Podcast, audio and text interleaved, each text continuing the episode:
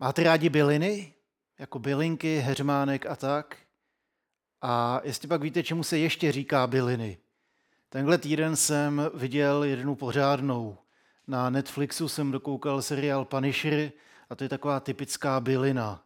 Totiž příběh jednoho hrdiny, který, i když je třeba sám, tak vymlátí celou armádu nepřátel.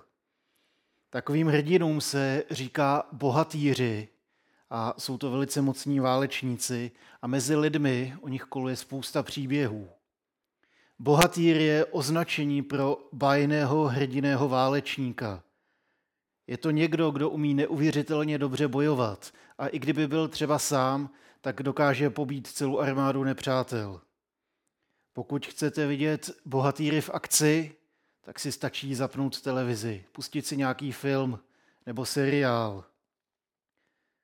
Mnozí z vás možná znáte příběhy o nesmrtelném Simírovi z Kobry 11, o Jamesi Bondovi a nebo o smrtících kopech z otočky od Chucka Norrise.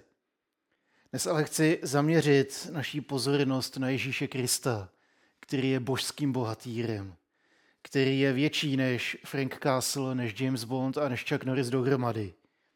Navážeme tím na naší adventní sérii Lid, který chodí v temnotách.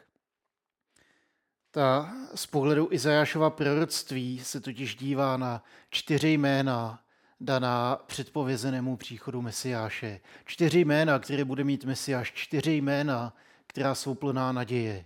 Divoplný rádce, božský bohatýr, otec věčnosti a vládce pokoje. Minule jsme tu sérii otevřeli prvním jménem a ukázali jsme si, jak je Ježíš naším divoplným rádcem, který nás se zve k moudrosti, a to znamená důvěřovat a mít naději v Bohu. Ježíš je také božským bohatýrem, který nás zachraňuje, který se z nás raduje a který nás miluje.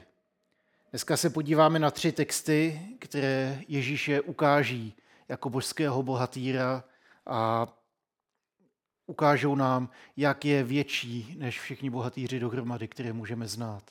Že Ježíš je ten, kdo nás dokáže vytáhnout z jakékoliv situace, ze který by nás nezachránil ani Chuck Norris.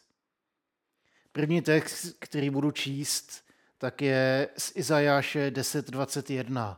Je to mimochodem jediný text, kromě toho proroctví z minula, kde se vyskytuje slovní spojení božský bohatýr.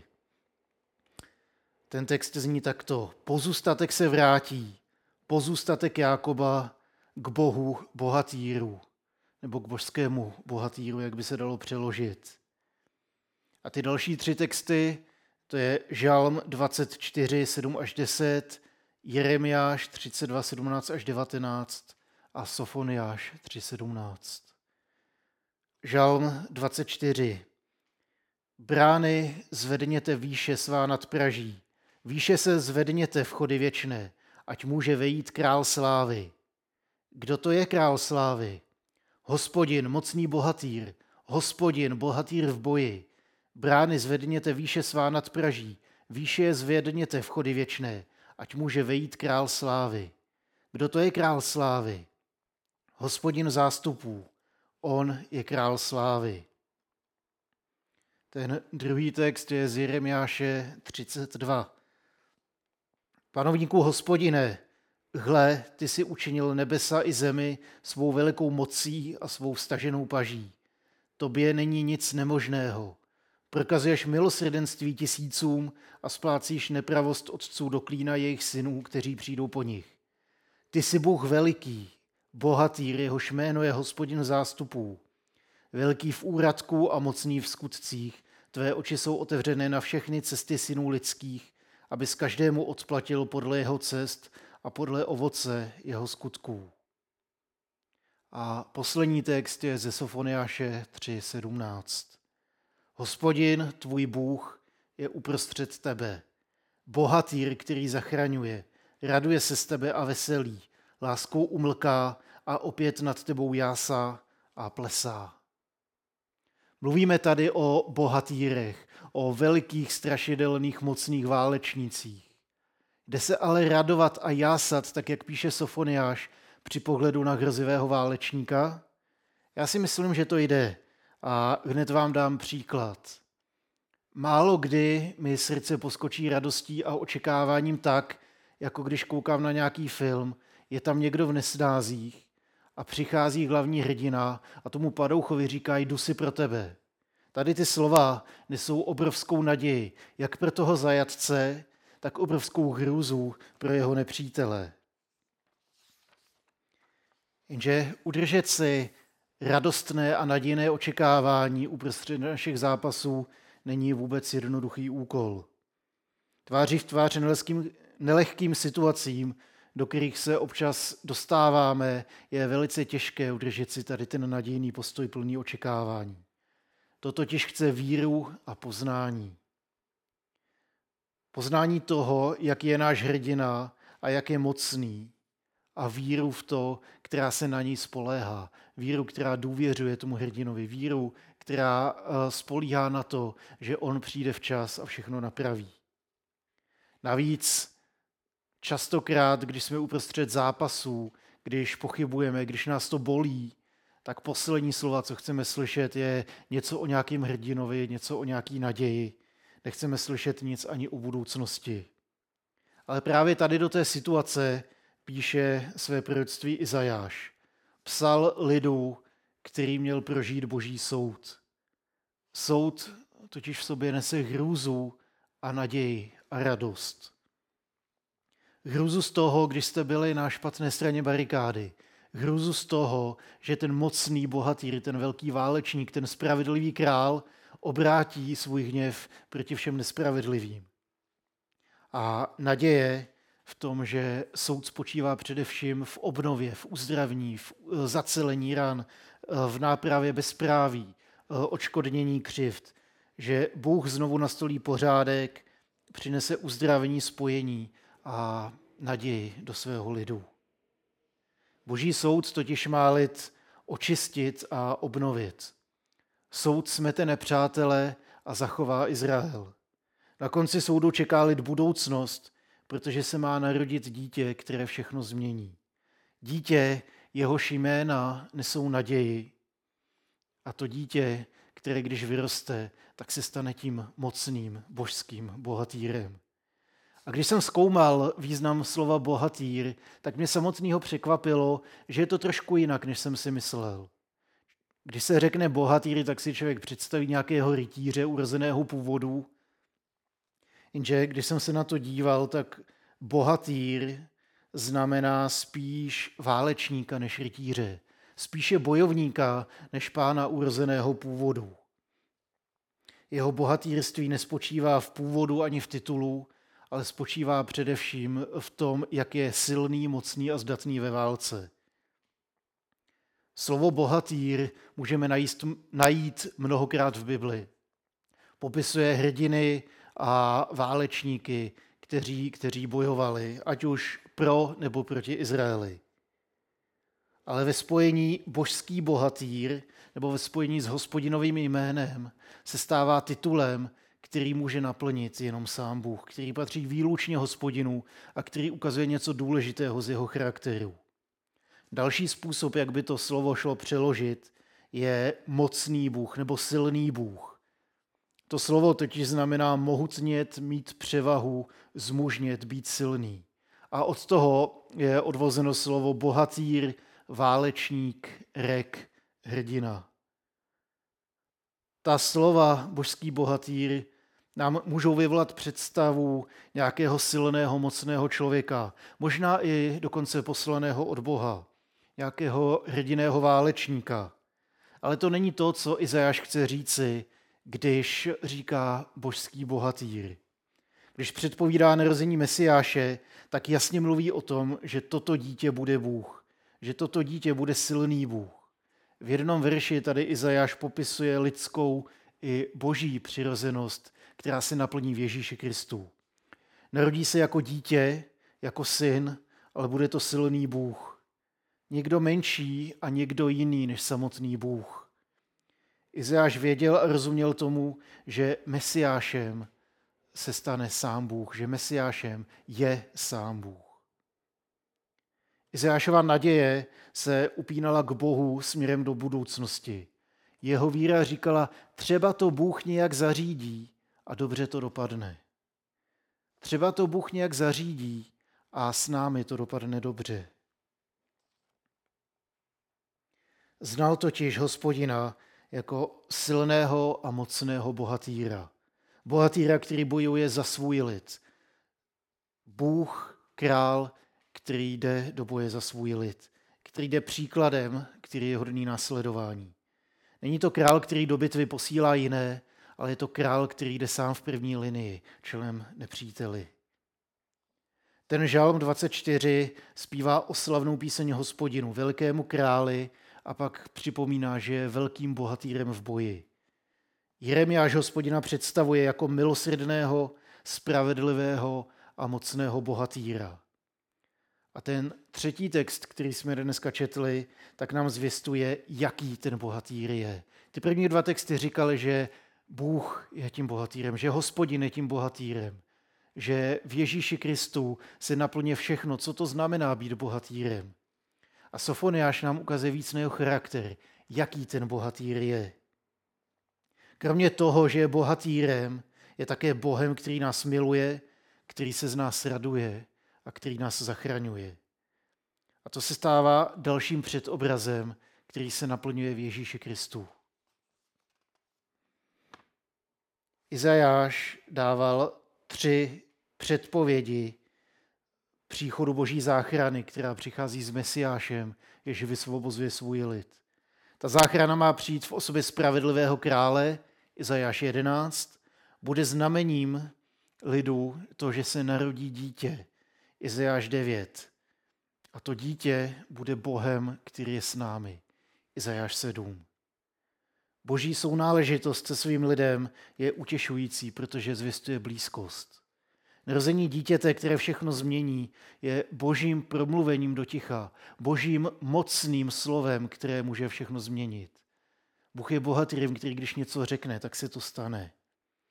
Narození dítěte je světlem, které zazáří v temnotách, je nadějí, která překonává zoufalství, je životem, který čelí smrti. Spravedlivý král je zárukou toho, že se bezpráví už nebude dít. A ten Izášův trojlístek proroctví o Mesiáši se dokonale snoubí a naplňuje v osobě Ježíše Krista. Jehož narození, život, smrt a vzkříšení dokonale naplnili všechny předobrazy, které mu předcházely. Jaký ten Mesiáš je, tak to nás zvěstují spíš Evangelia. Obzvlášť Matouš, ten cituje nejvíc proroctví z Izajáše, cituje jich celkem devět. Mimochodem, Izajáš je nejcitovanější kniha Starého zákona v Novém zákoně. Ukazuje, jak se v Ježíši naplňují mnohá proroctví. Že je Bůh i člověk, že je božský bohatýr, silný a mocný, přesto milující, spravedlivý a milosrdný. Bůh na naší straně, Immanuel, Bůh, který je s námi. Sofoniáš toho božského bohatýra přibližuje – je s námi, je mezi námi, zachraňuje nás. Má nás rád. Říká doslova, hospodin tvůj Bůh je uprostřed tebe.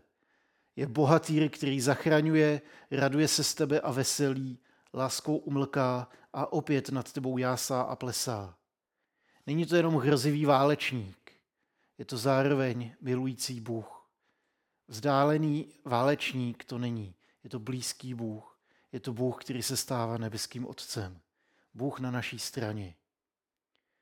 A i my v Praze v 21. století si můžeme dovolit eh, přivlastnit si to Sofoniášovo proroctví a říkat, je to náš Bůh.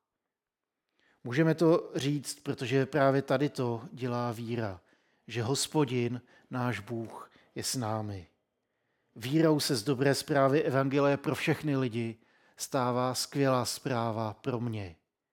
Víra do toho vnáší osobní rozměr. Díky víře se chytám Boha způsobem, který, který vytváří pouto mezi mnou a jím. Třetí kapitola Sofoniáše navíc zvěstuje zaslíbení, které patří všem národům. Pro Xofoniáš zjistuje důležitý rozměr božího charakteru, totiž, že Bůh je záchranář. Jeho motivem pro boj není pomsta, ale spása. Je to Bůh zachraňující, který se k nám sklání, který se stupuje mezi nás, stává se v Ježíši jedním z nás a přináší život. A když zůstanu u svých oblíbených filmů, tak zmíním ještě jeden. Vybavuju si scénu z filmu Poslední pevnost, kdy ředitel věznice ukazuje generálu Irvingovi svoji velkou sbírku vzácných válečných artefaktů. A ten generál není ohromen. S tím generálem to moc nehne. A později říká asistentovi toho ředitele, že takovou sbírku může mít pouze člověk, který bitvu v životě neviděl. A tady navážu i na nás. Troufnu si říct, že mnozí z nás, ne všichni z nás, eh, bitvu v životě zblízka neviděli. Teda, pokud přede mnou něco netajíte a po nocích nespolupracujete s Jamesem Bondem na nějakých supertajných misích. V reálném životě totiž nevedeme fyzický zápas, protože naše bitevní pole se přesunulo jinam, mnohem blíž k nám, totiž do sféry duchovní a do sféry naší mysli. A poštol Pavel připomíná, že náš boj není proti lidem, ale proti silám temnoty. Ježíš nás vede k milování člověka, byť by to byl náš nepřítel. Protože naši skuteční nepřátelé nejsou z masa a kostí. Jsou to nadzemské síly temnoty, zla, které působí proti nám, jako například duch negativity. Boje se pro nás přesunuly do duchovní sféry a do naší mysli, protože už nebojujeme proti tělu a krvi, ale proti silám temnoty. V naší mysli se odehrávají mnohé boje a je to nejčastější bitevní pole, kterým procházíme. V naší mysli se odehrávají nejrůznější boje. Nejistota, pochyby, fatalismus. Když si nehlídáte své myšlenky, tak se najednou můžete ocitnout na velice temném místě. Mysl nás může vzít na nejrůznější místa a proto ji musíme chránit před Bohu spasení. Chraňte svou mysl před Bohu spásy a budete se soustředit na toho, který vám pomůže zvítězit. Na Ježíše Krista, který je tím božským bohatýrem, který je na vaší straně a který bojuje s vámi.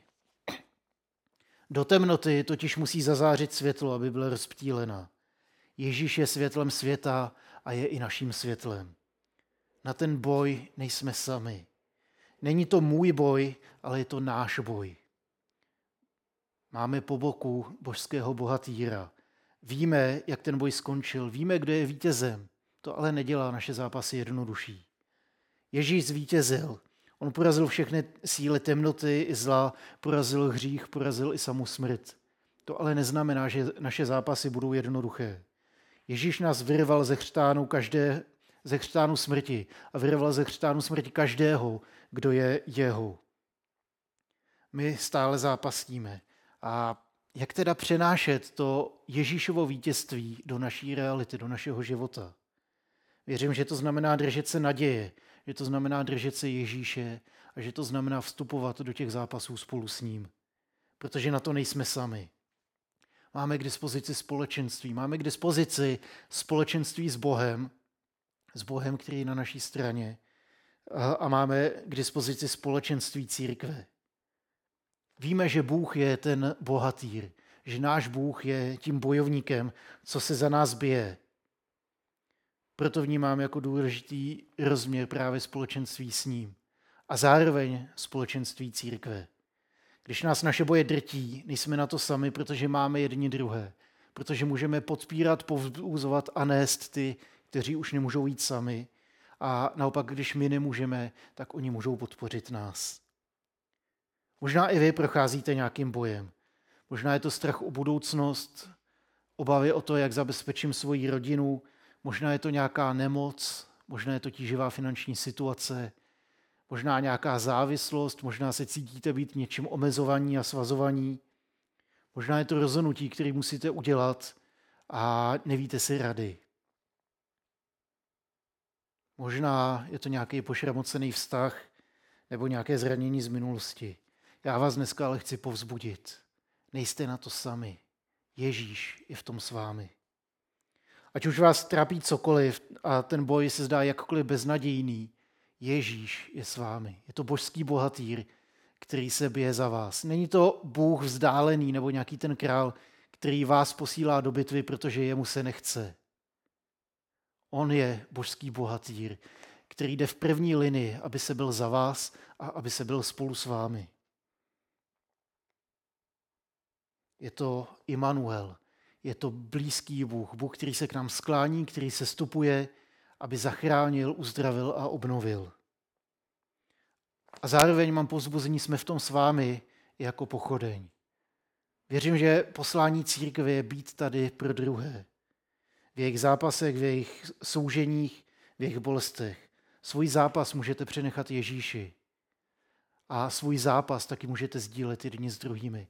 Můžeme se za sebe modlit a můžeme se povzbuzovat tím, když eh, budeme sdílet příběhy toho, jak Bůh na naše modlitby odpovídá, jak Bůh vybojoval naše zápasy, protože tady v tom je obrovský poklad církve. Nemusíme se bát a nemusíme říkat Bohu o svých problémech. Zkuste to obrátit, zkuste se vírou chytit Ježíše a vašim problémům říct o vašem Bohu. Uvidíme, jak pak budou veliký. Ježíš říká, jdu si pro tebe. Chci vás povzbudit, dovolte Ježíši vstoupit do vašeho života a do vašich zápasů, protože pak slova jdu si pro tebe budou obrovskou nadějí a povzbuzením pro vás a obrovským zdrojem frustrace a hrůzy pro všechny vaše problémy a protivníky. Ať jsou ta slova jdu si pro tebe plná naděje, ať jsou zdrojem vašeho života, ať jsou tím, co vás přibližuje ještě víc k Ježíši. Amen. Věřím, že pokud se vás v tomhle kázání něco dotklo, takže to není náhoda. My se za to modlíme. Modlíme se za to, aby Pán Bůh promlouval do našich životů, aby promlouval do vašich životů skrze to, co tady děláme. Věřím, že pokud, pokud s váma něco hnulo, takže se vás dotýká sám Bůh. A pokud jste svůj život ještě nesvěřili Ježíši, možná právě teď je příležitost, abyste to mohli udělat. Já se za vás budu modlit a vy se ke mně můžete přidat. Modlete se se mnou. Přivlastněte si tady tu modlitbu, ať je vaše. Vírou řekněte, tady to je moje, já to chci. Vírou otevíráme totiž dveře našeho srdce pro Ježíše, aby mohl vstoupit jako ten král slávy, o kterém píše žalmista. Já se teď budu modlit a vírou se můžete přidat ke mně. Ježíši, já ti děkuji za tuhle bohoslužbu.